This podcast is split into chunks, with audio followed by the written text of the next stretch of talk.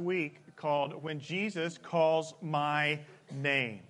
And uh, I won't go around with the open mic today to interview a, a, few names. Hopefully, you were catching names there during Turn and Greet. But one of the cultures I want to create during this series is that you get to know people's names and you don't feel embarrassed to ask somebody their name, even if you've already asked them their name several times. So, uh, there is something about having your name called that is special. You're not a number. You have a name. You've been given a name. You're given a name by your parents, but through the hands of your parents, God has given you a name. And Jesus knows you by name. And so, what we've been uh, looking at doing, we began last week with Mary, is the places in Scripture where Jesus uses specifically someone's name. Now, this is the time of year when um, several of us have the uh, great opportunity to go to graduations. Any of you going to any graduations this year, whether it's a high school graduation or a college graduation? Me and my family this week, we had the opportunity to sit in a large auditorium, the Event Center at California Baptist University in Riverside. And there were a lot of people graduating at that place, and we were there for one reason. We were there to hear one name called out of this big, thick book. You know what that's like, right? Well, thankfully, CBU has multiple commencements. But uh, the spring commencement of 2019, they filled up this book with names. And on page 50 of this book is a name Zachary C. Bowman, Bachelor of Arts, Christian Behavioral Science, Bachelor of Arts, Christ, uh, Communication Studies. And so our son, Zach Bowman, he's the second of our three boys, um, he walked across this big stage, and uh, he, that's actually him up there in the big screen. And Zach received his diploma for what appeared to me to be four months of school, but I guess it was four years. Didn't we just drop him off at CBU when we moved to California? And a blink of an eye, he's graduated.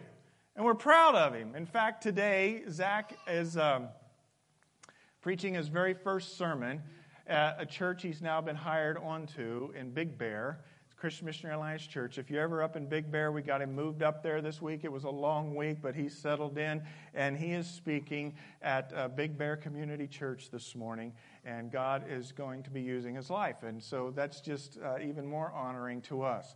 But this is Zach and the family, and uh, we were there to hear them say, Zachary C. Bowman. And then you never know quite what to do because there's always some other crazy kind of families, but we're like, woo, woo, yeah, woo, yeah. Do you think when you get to heaven that there's going to be a call of names from a book? I believe there is. Now, I've been to graduations, big state university graduations, where they just sort of scroll the name and they just have them sort of flood across. That's not quite the same kind of thing because you don't really get to cheers like, oh, there, oh, there they are. But when they say Zachary C. Bowman, woo, yeah, God's going to call your name on the other side. In fact, I was thinking about the series title, When Jesus Calls My Name. A lot of times we think about that in terms of when we die. Well, he's going to call our name home, right?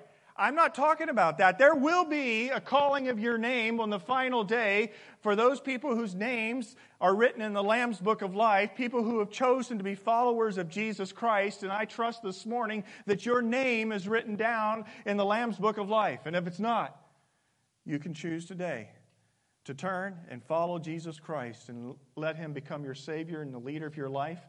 And that is what gives you entrance into heaven not all your good works, not all the accolades, not kind of what kind of family you come from or don't come from.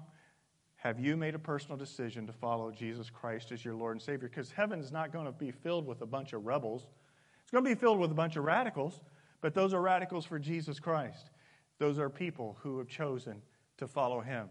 But when that name is called, then will be a great day. But I think of equal importance is when He calls you by name today.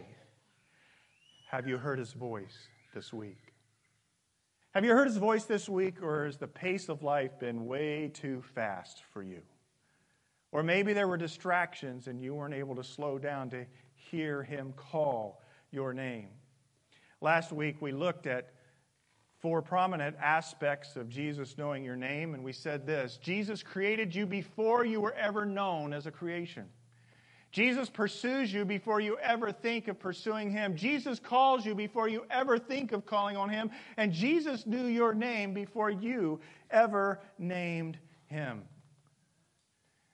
And the question was presented Is my faith only about beliefs, decisions, and practices, or is my faith about being with Jesus who calls me by my name? I trust you've been able to move past just religion and you've come to discover the relationship with Christ because Jesus says to me, carry. He says to you, your name. Fill in the blank. And through His Spirit, He is speaking to you today. Jesus calls to me he calls me to a personal, intimate, everyday relationship with Him, not a formal religious or church going spiritual arrangement. And there's a radical difference. As the Awakening Church, we desire for people to become fully alive in Christ and to His mission. And to become fully alive in Christ, you need to realize that Jesus is a personal Savior not way out there or someone you will meet someday when you pass from this life, but He's someone who walks your road today and walks mine. The name that He called that I want to talk to you about this morning, in part, is the name of someone that He uh, called out as He was walking along a road. And He called this person to Himself. And this person answered the call. Just as surely as we positioned last week the question to you Have I come to a place in my faith where I can say, I am called by Jesus and I am called to Jesus and I am answering his call?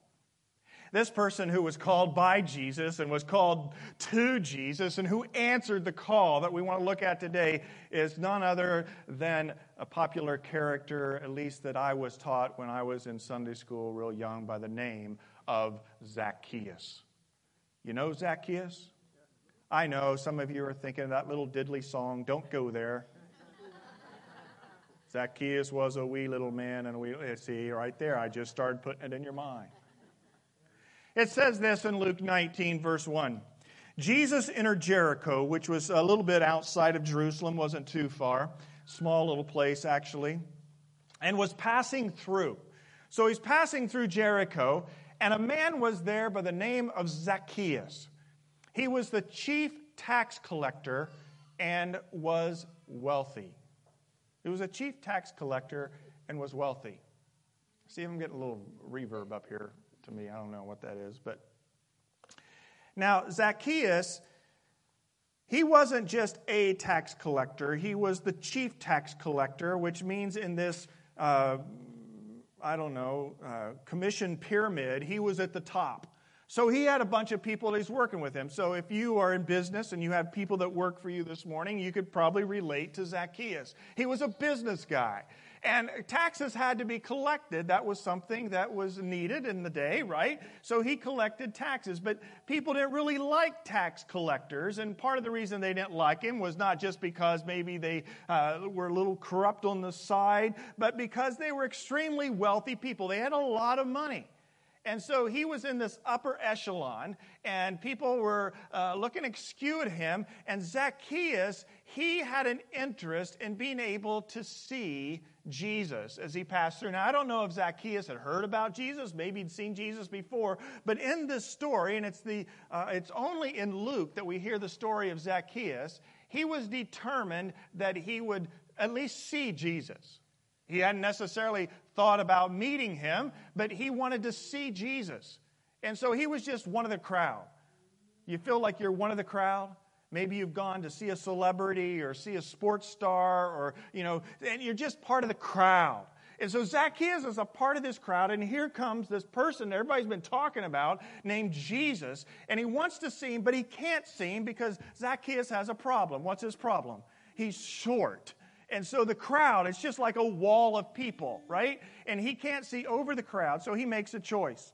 He wanted to see who Jesus was, but because he was short, he could not see over the crowd, so he ran ahead. He was, he was very frugal and, and, and assertive and knew how to make things happen. He ran ahead and he climbed a sycamore tree to see him since Jesus was coming that way. Now, sycamore tree is sort of a, a shorter tree with a, a stocky, smaller type of trunk, but large lateral uh, branches, so he could easily climb up in there. And so, can you see the wee little man, the short man, Zacchaeus, who was a very good business person in one sense and very wealthy and, and known in that small community, climbing the tree, perching himself, and saying, Hey, I got a pretty good view here. I got like a really good view. This is a good seat. And I'm just going to be here crouching and, and watching him as he walks by. But something happens when Jesus walks by. When Jesus reached the spot, he looked up and said to him, Zacchaeus, come down immediately. I must stay at your house today. Now, you're thinking to yourself, maybe if you're part of the crowd, well, Who's he? Who's he to stop there on the spot, look up at the tree, and see Zacchaeus? Maybe he was hanging out like he's ready to fall. I don't know. But somehow he stopped. And Jesus not only stopped and called Zacchaeus by his name, but he said, I must stay at your house today. I'm coming to your home. Whoa, whoa, this is a pretty big deal. Now, here's the question why did Jesus say he must stay at his house? I believe that there was something going on in the spirit of Jesus Christ as he's in communion with God the Father, and God stopped him on that spot and said, Here's a moment in time. I want you to depict to the world, not only now, but forever, my heart for all kinds of people. And so Zacchaeus gets called out by name by Jesus on the spot, and Jesus must go to his house because there was an urging of the Spirit of God Himself that this was a moment in time. And so here we are in 2019 talking about the one who Jesus called by name, by the name of Zacchaeus. So he came down at once and welcomed him gladly. Zacchaeus took action. And it's one of the things I want to highlight today is that when Jesus calls your name, do you do anything about it? Or do you just go, no, no, no, I can't hear anything? Or the impression of the Spirit speaking to you to do something, do you obey? We are called by Jesus, we are called to Jesus, but we are called to obey. And so here's Zacchaeus. He obeyed in that moment, this one who he was fascinated by, who he had maybe a heart to know, these deep longings. Yeah, he was wealthy, had a lot of money, and yeah, he's a little skittish on the sides, right? And some things that he's going to admit to here in a second. But there was a hunger inside of Zacchaeus to see Jesus as he passed by. Do you have a hunger to know Jesus? Do you have a hunger to know God? Or do you have a hunger for all their kinds of things? He had the wealth. He had scaled that ladder. And a lot of times we live in a very materialistic culture where it's like, hey, you scale the ladder of wealth and then you have it. You have means to do things you want to do, so on and so forth. But I know a lot of people who have scaled the ladder of success and fame and wealth and they get to the top and it's leaning against the wrong building. It's not filling their soul. Something in Zacchaeus wanted his soul filled, so he sought out a look at Jesus, and Jesus called him by name. He responded to it, and Jesus goes to his house. Well, this is starting to turn out to be a pretty good story, right? Has to have a, a really nice, happy ending. Except in verse 7, we find this to be true of the people around him in the crowd. All the people saw this and they began to mutter. He's gone. He's gone to be. He's gone to be the guest of a sinner. Sinner. Now, the word mutter here is the same word that was used by uh, the Israelites when they grumbled uh, after they left Egypt and they were wandering in the wilderness. Grumbling, mumbling. I can't believe that person. Now, I want to pause right here because all of us are in this camp. All of us are in this camp. We really are. There's all kinds of people around us, people that uh, have gone different trajectories, different backgrounds, and we some sinner like Jesus. The reason he must go to Zacchaeus' house is because he was a sinner that was lost and needed to be found, and God told Jesus to pursue him. But everybody else was like, Don't pursue him. What do you want to go to his house for? I'm sure it's a pretty nice house, but he's a sinner. Do you know he tries to rip us off? Jesus, come over here. Let me talk to you about this guy. He's got all kinds of dirt on him. Why would you give attention to him? Look what I've been doing. I've been going to the, the temple every day. I've been keeping your law. Why don't you come to my house? You're going to the house of Zacchaeus. Get out. Same kind of attitude can start to fly our way. But Jesus knew and he understood the responding of what was going on with the crowd. G.K. Chesterton, one of my favorite quotes, maybe you've heard me say this before. Catholic theologian, really good heart for God, said this There are many angles at which you can fall, and only one angle at which you can stand straight. Do you know what he's saying by that? All of us has fallen in different ways. I sometimes say we're hardest on those who fall in ways that we're not tempted by. I can't believe they did that. But put the mirror to yourself. We each have fallen, and we all fall in different ways, and I don't care which way somebody falls. You can have somebody introduced to me that has been a vile, corrupt person, an immoral person, a person that's, uh, uh that's ethically challenged uh, with integrity issues, someone who has uh, committed adultery, somebody that's strung out on drugs. I, you name it, there's all kinds of angles at which you can fall in life, but there's only one angle you can stand straight, and who's that in? In Christ alone. In Christ alone, I place my trust. And so it doesn't matter what angle you've fallen at today, Jesus would want to come to your house. And he says, Hey, I want to take you as you are. I want to restore, I want to bring you back, and I want to stand you straight and let you become who I want you to be. So we are to be accepting of others no matter what angle they've fallen. But there's a distinction. Being accepting of one another, whatever angle they've fallen at in life, doesn't mean that you condone that angle in which they've fallen. And we have a hard time with that in our culture today. It's like, oh, if you, if you call out a sin, then you must not be accepting of that person. No, they're two different things. I'm accepting of the person I want to love that person. Christ loves that person, but the angle in which they've fallen is not the place to be lying down. You need to stand up straight in Christ. And if you come to Jesus, guess what he's going to have you do? He's going to have you stand straight in his righteousness, and he's going to change you from the inside out. You're going to become somebody different than you've been you know, pre Jesus if you come to Jesus. But who you are pre Jesus does not define you. You know, we sort of say in this aspect that uh, Jesus calls us by name. There's a saying that says Satan calls us by our sins, but Jesus calls us by our name. And the whisper, the chatter, you're no good. Look at you. Look what you did this week. I can't even believe you're sitting in church today. What are you doing? That's the chatter of the adversary who wants you to be defined by how you've fallen. And so we love people for who they are. They're made in the image of God, but they're fallen. But being able to love somebody and accept them doesn't mean that we accept the angle at which they've fallen. And we have to walk that with a very kind heart in our world today because we don't get to pick and choose what sin is. Righteousness is defined by the one who is ultimately pure and righteous, and that is God Himself. It goes on then in verse 8.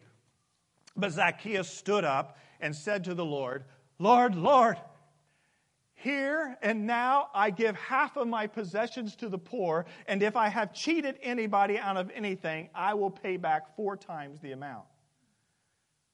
Whoa! Did Jesus ask him for that? Something was going on in the heart of Zacchaeus. I sometimes say that the, God is like the hound of heaven, and the hound of heaven is on our trail. And he was on the trail of Zacchaeus, and Zacchaeus was responding. When Jesus passed by, he wanted to see him because his heart was already being endeared and turned towards faith. And then here's Jesus showing his personableness and caring for Zacchaeus, wanting to go to his house, which was not necessarily a big thing to Zacchaeus to come to his house, but that Jesus knew him personally somewhere there was this leap of faith that happened in Zacchaeus. Such a leap of faith that it changed the condition of his heart. The people were mumbling and they were shouting at Zacchaeus, he's dirt, he's stolen from us. I can't believe you would go to his house. He was hearing all the naysayers. Do not let culture define you. Let Jesus define you. It may be the friends around you that are saying things this morning. It, it, it may be family members. It may be uh, peers you work with. Do not listen to the voices of the world. Listen to the voice of your Savior, Jesus. Zacchaeus was doing that. He responded in obedience to follow Jesus, to bring him into his home. And Jesus began to change him from the inside out. Yes, he admits in this very passage here that he had taken money, he had cheated people. Why would he say, if I've cheated anyone, if he hadn't cheated somebody? And so he makes this exorbitant gift and he says, I will give half of my possessions to the poor. Which scripturally, if he gave 20%, was like really big time. But here he went to 50%. And what Jesus does here is he commends him for this heart to give 50% to the poor. And you got to catch this because other places Jesus told a rich person, sell everything you got and give to the poor, right? Oh, and that person went away. What, what, uh, Jesus, what is it? Is it 100%? Is it 50%? Is it 20%? Is it 10%? Come on, give me. Get, no. This is referencing that Jesus is looking at the condition of our heart. That amount is laid on your heart by Him. Here, Zacchaeus responded, and he felt led, and he said, 50% of all my possessions I will give to the poor. And if I've cheated anyone, I'll pay them back four times the amount. I sort of have to smile here because this was said in public, all right? This is a public confession with the crowds. Can you see everybody in the crowd and go, hey, where's the line? I'll line up.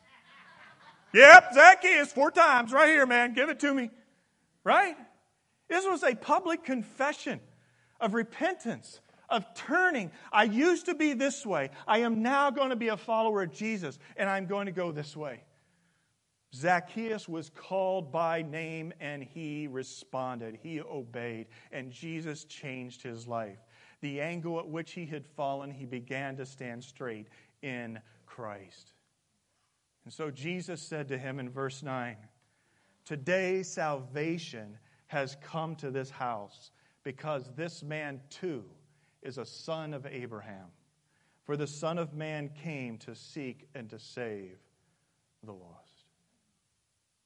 The phrase son of Abraham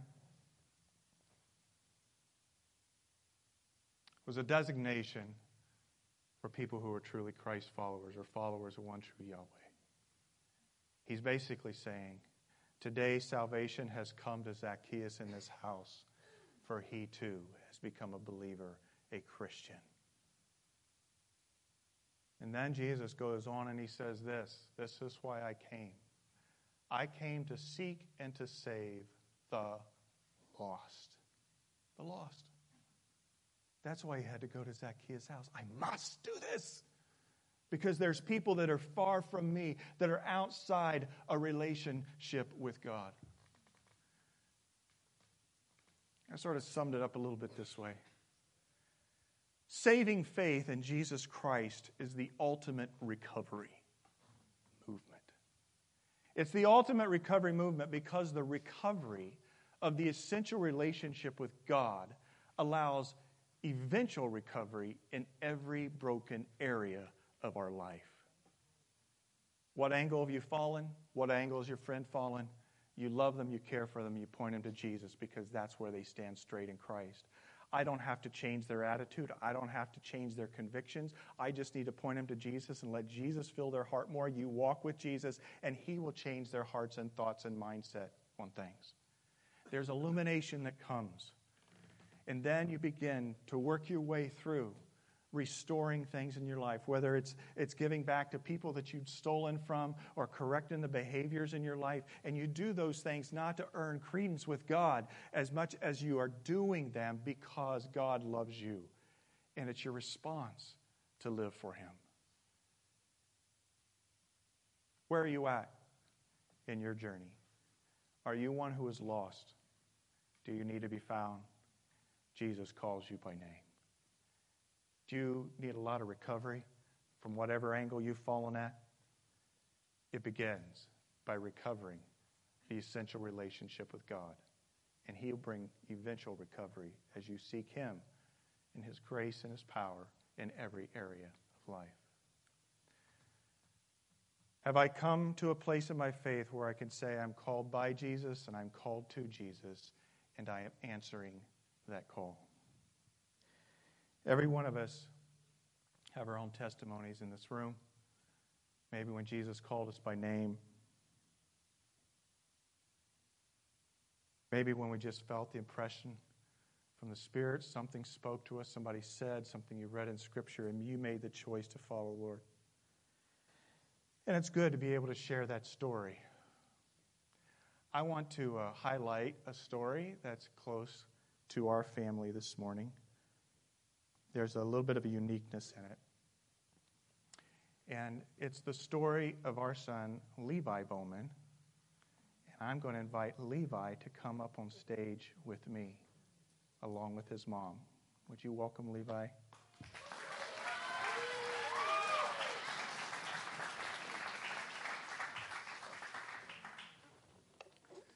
Mom, there's a couple mics right there. I suppose it's okay to give you a mic, Levi. What do you think, huh? All right, sit right here in the middle, Leaves. Some of you know that uh, we've been blessed with different kinds of people in our family. Our oldest son is very much an arts person, and he works in Hollywood. My son Zach, who just graduated, is an outdoors guy, so Big Bear fits him.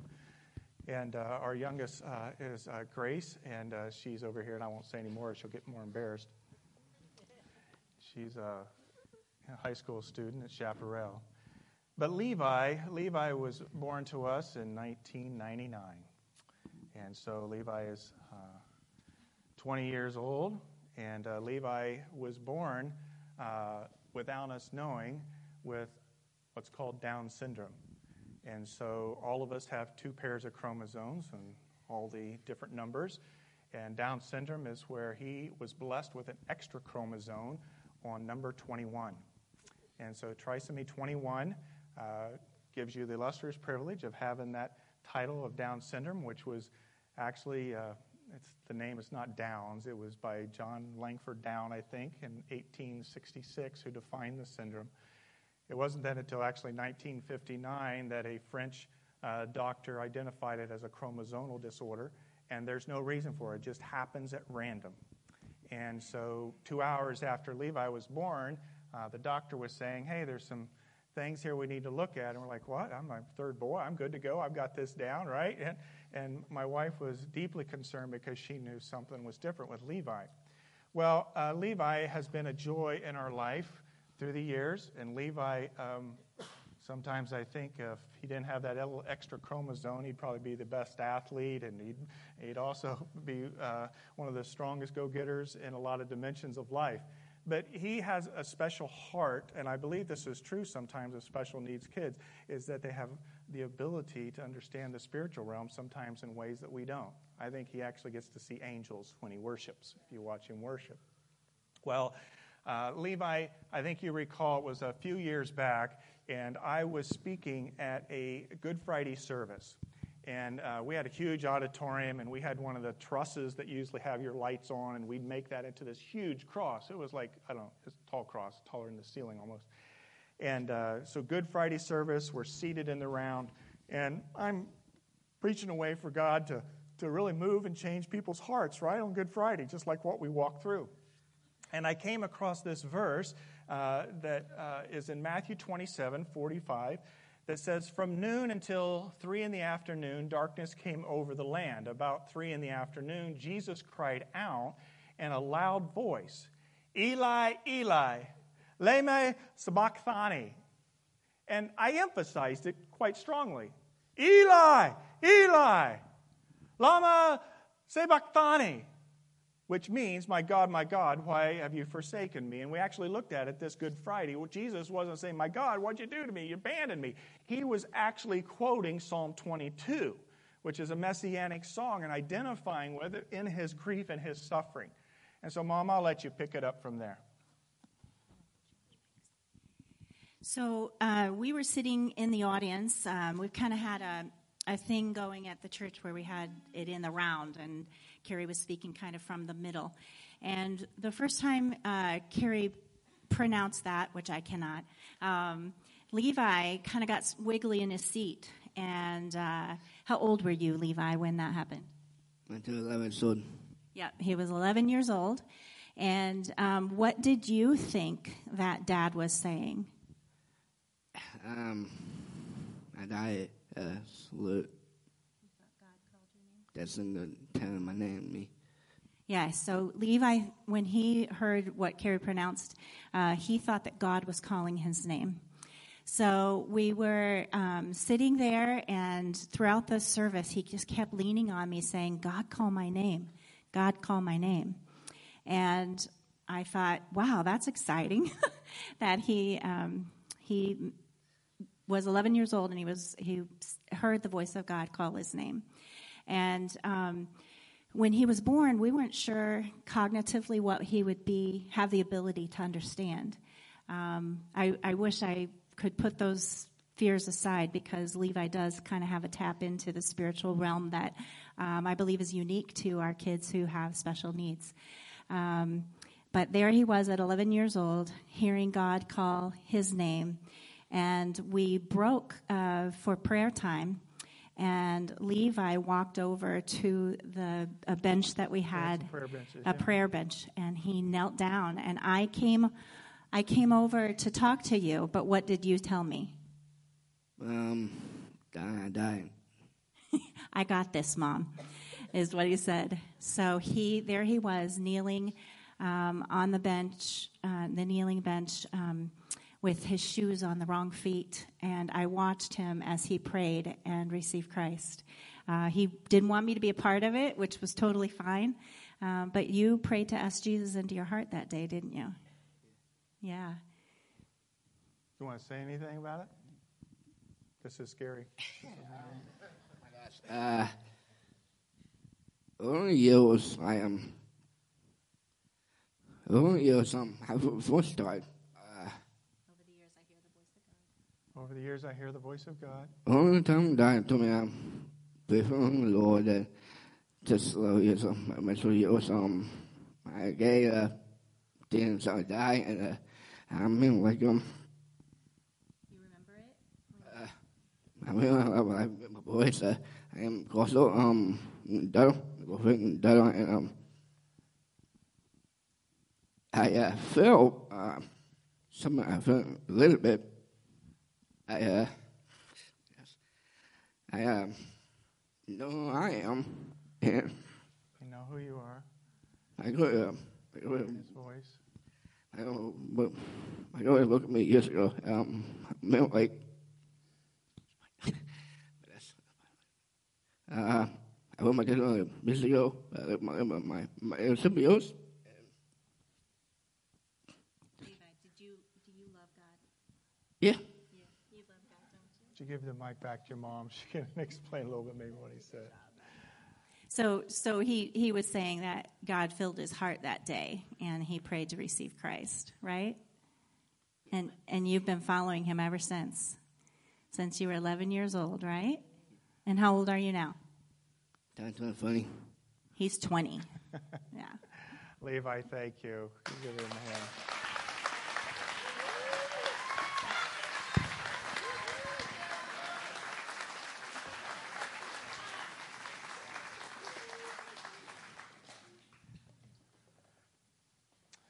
Jesus is no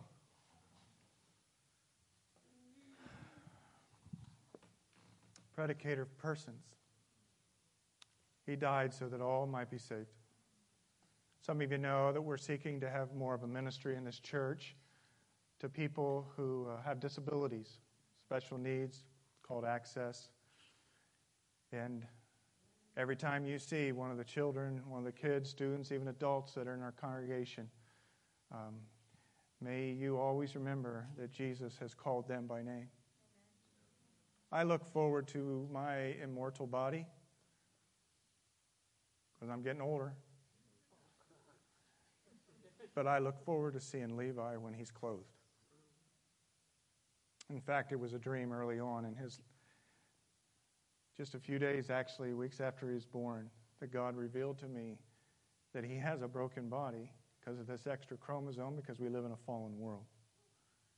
And all creation groans as in pains of childbirth, just like we do because of the fall.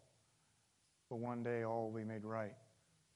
And in this dream, I saw him walking across a gymnasium floor after I thought I was watching a Special Olympics game, and there was my son clothed in his new body. And he said, Dad, thanks. And he was just as vibrant as the picture of his brother that you just saw at graduation. We have different specialties. I think we all have special needs in some place or another. Jesus said, I came to seek and to save the lost. Every single one. Jesus is calling by name. And he calls them by name even very young. I want to give reference to a story that's probably the more popular of God calling a name, and that's the story of Samuel. Do you remember Samuel at a young age? Do you know how old he was? He was 11 years old, Josephus, the historian, says. And in 1 Samuel 3, it says this The boy Samuel ministered before the Lord under Eli. In those days, the word of the Lord was rare, and there were not many visions. One night, Eli, whose eyes were becoming so weak that he could barely see, was lying down in his usual place. The lamp of God had not yet gone out, and Samuel was lying down in the house of the Lord where the ark of God was. Then the Lord called Samuel. Samuel was there as a young boy because his mother had prayed that God would give him a boy, and God gave her a boy. And he said, If you give me a boy, I'll dedicate him to God's service. And so he was in the tabernacle area, and he was being raised underneath Eli, the priest. Samuel answered, Here I am. And he ran to Eli and said, Here I am. You called me. But Eli said, I didn't call you. Go back and lie down. So he went and lay down. Again, the Lord called Samuel. And Samuel got up and went to Eli and said, Here I am, you called me. My son, Eli said, I did not call you. Go back and lie down. Now Samuel did not know the Lord. The word of the Lord had not yet been revealed to him because of the young age and how he was living out and maturing in the faith. A third time the Lord called Samuel, and Samuel got up and went to Eli and said, Here I am, you called me. Then Eli realized that the Lord was calling the boy. So Eli told Samuel, Go down, go and lie down, and if he calls you again, say, Speak, Lord, for your servant is listening. So Samuel went and lay down in his place. The Lord came and stood there, calling as at other times, Samuel, Samuel. Then Samuel said, Speak, for your servant is listening. And the Lord said to Samuel, See, I'm about to do something in Israel that will make the ears of everyone who hears about it tingle. He spoke to the young lad a very hard word concerning Eli and his family and a judgment that was coming. It was not childlike words that were spoken to this child that he called by name. Eli demanded to hear him the next day. He told them, and Eli said, The Lord will do as he's led to do. But this is what I want to pull from that story is this whole idea that God speaks, do we respond or do we not respond? Samuel went and he laid down. Samuel, Samuel. Was it an audible voice? Was it an impression? I don't know, but somewhere that young boy felt God was calling his name as surely as Levi thought God was calling his name in that Good Friday service. What about you? Has he called your name. And when they double up your name in Scripture, it's a pretty serious deal. Samuel, Samuel. And he said, Speak, for your servant is listening, he responded. Here I am, you called me. Speak, for your servant is listening. We are all called by Jesus. We aren't called to just show up at church. We are called to Jesus, to walk with him. Focused on it some last week. But we are also called to obey and respond. I want to close by sharing something personal with you that also reflects on us as a church body and where we stand at as a body. And so I'm going to ask Joe, I don't know if you got the team coming or just you.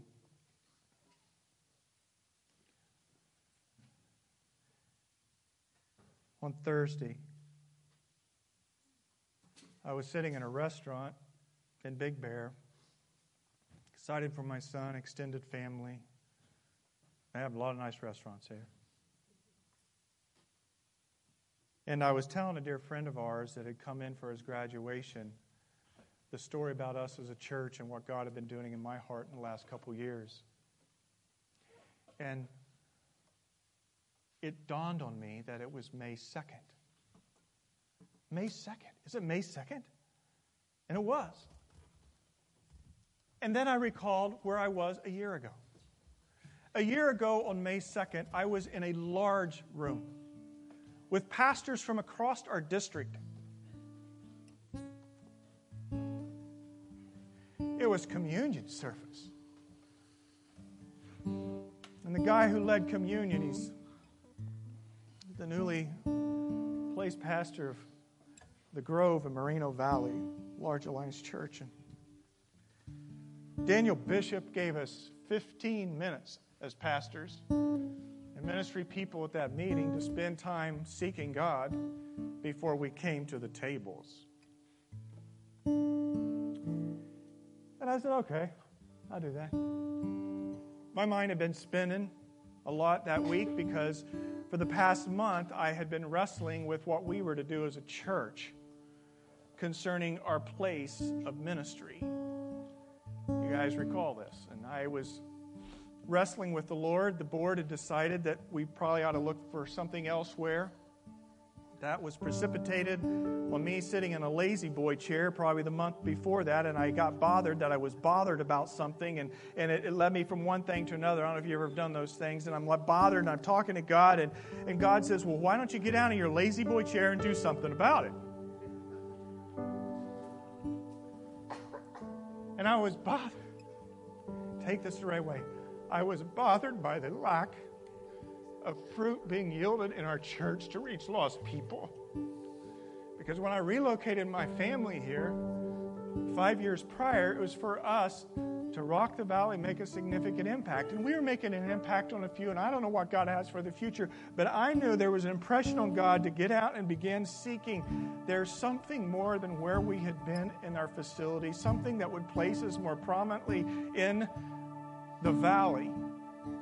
And I remember a year ago, this past month, driving back into this retail area here, and I saw a sign out in front of this building I said, Well, that's interesting. We'd looked at a building down the way a little bit. It was a lot smaller, and that's a really nice building, but we could never do something like that. And so then, fast forward to the May 2nd, I'm sitting in there, and I had been wrestling not only with those things, but also with what God had convicted me about, some sin in my own heart towards situations. And as I was listening to the Lord, I had this um, phrase come to me that came from a friend of mine that I discipled when I was a youth pastor out of youth ministry, and he just took off with Jesus. And he went to become a missionary, and in the middle of, of uh, uh, the world where there people aren't even allowed to follow Jesus, and they get kicked out of the country, kind of thing. And then he came back, and he was leading a large church in um, northern Detroit area, he wanted to reach some of the inner city people because he had a heart for them. And so they were trying to raise up people in their church to be able to go maybe start this inner city church in Detroit. And as you know, Detroit is a needy place. And, and my friend said God came to him and spoke a simple phrase that said, Well, do you have 30 seconds of courage? That phrase came to me on May 2nd. Well, do you have 30 seconds of courage, Carrie? And I said, Well, I would like to be like the guy I mentored a little bit, and I hope I would. And I felt impressed upon the Lord, inner spirit, not an audible voice, that says, You need to step into this with your wife and your family. Just like the song we say, I don't want to go there unless you go before me. I said, God, I don't want to go there unless you go before me. And he said, Yeah, I'm going to go before you in this. And I want you to lead with the people not against the people, get the people's will and their discernment. And there was a lot of that praying that went for us as a body of people. But the 30 seconds of courage was this because I knew that we were moving from a place that was much smaller. We are a smaller body. I didn't know that we really could take this step. It's a crazy, stupid step in many ways. But he says, I want you to lead with courage. I want you to step out. Will you trust me? You just make a choice to let go please, I didn't ever think I would probably tell this part of the story again, but God prompted me today, and I want it to be understood in the right context. Jesus said, You lead, and you be willing to give up your salary in order to pay the lease payment on that building, because I'm going to lead them into a place. I said, Really? I said, Sure. And I took communion. I went back home. I didn't tell my wife. For three days.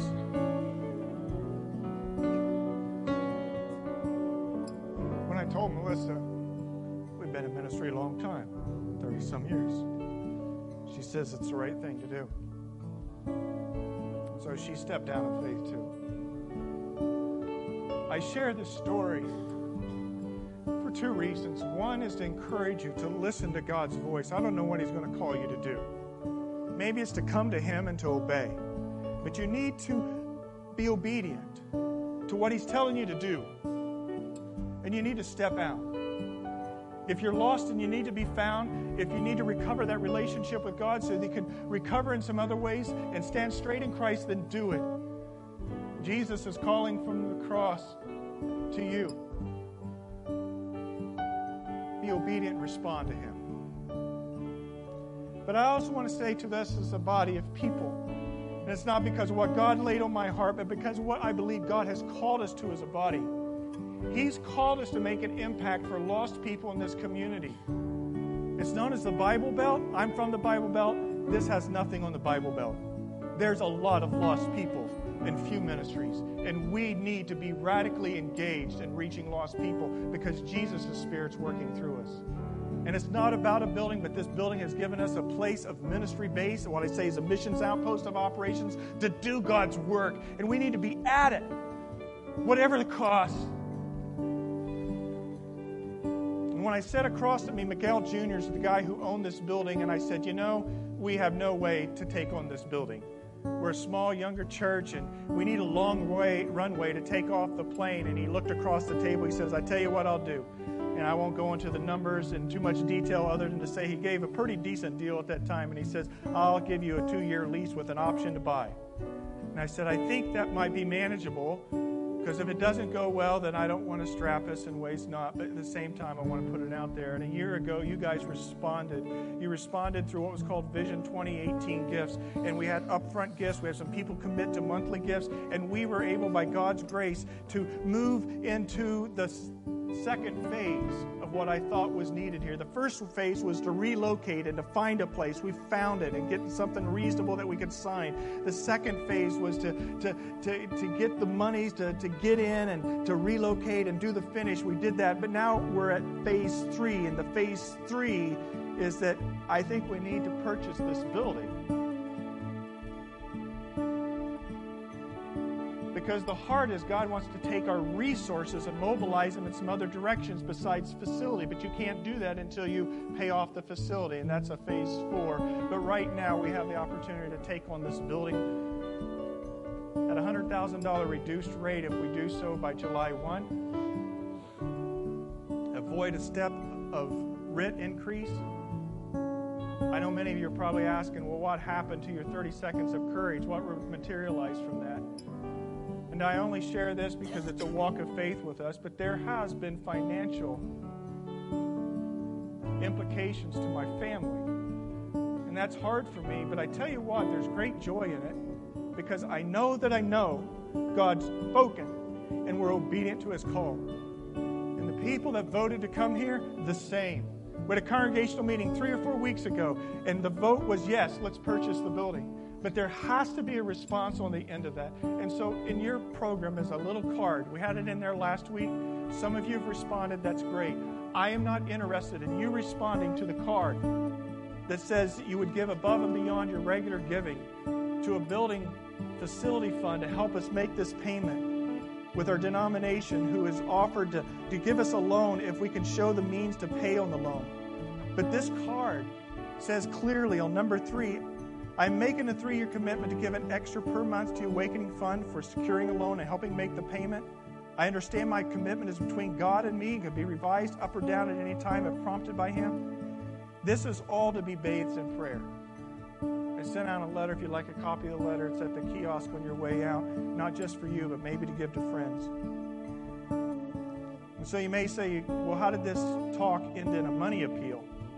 Friends, this is not a money appeal. But I have learned in life that God challenges me the most in my faith when it comes to money issues. The Lordship of Jesus Christ, you know, the last thing to go is our wallets. And a lot of times God comes to you and says, Do you trust me in it? And my only interest in this hour is that you would trust God to pray, to listen to his voice. Speak, Lord, for your servant is listening. Here I am. You called me.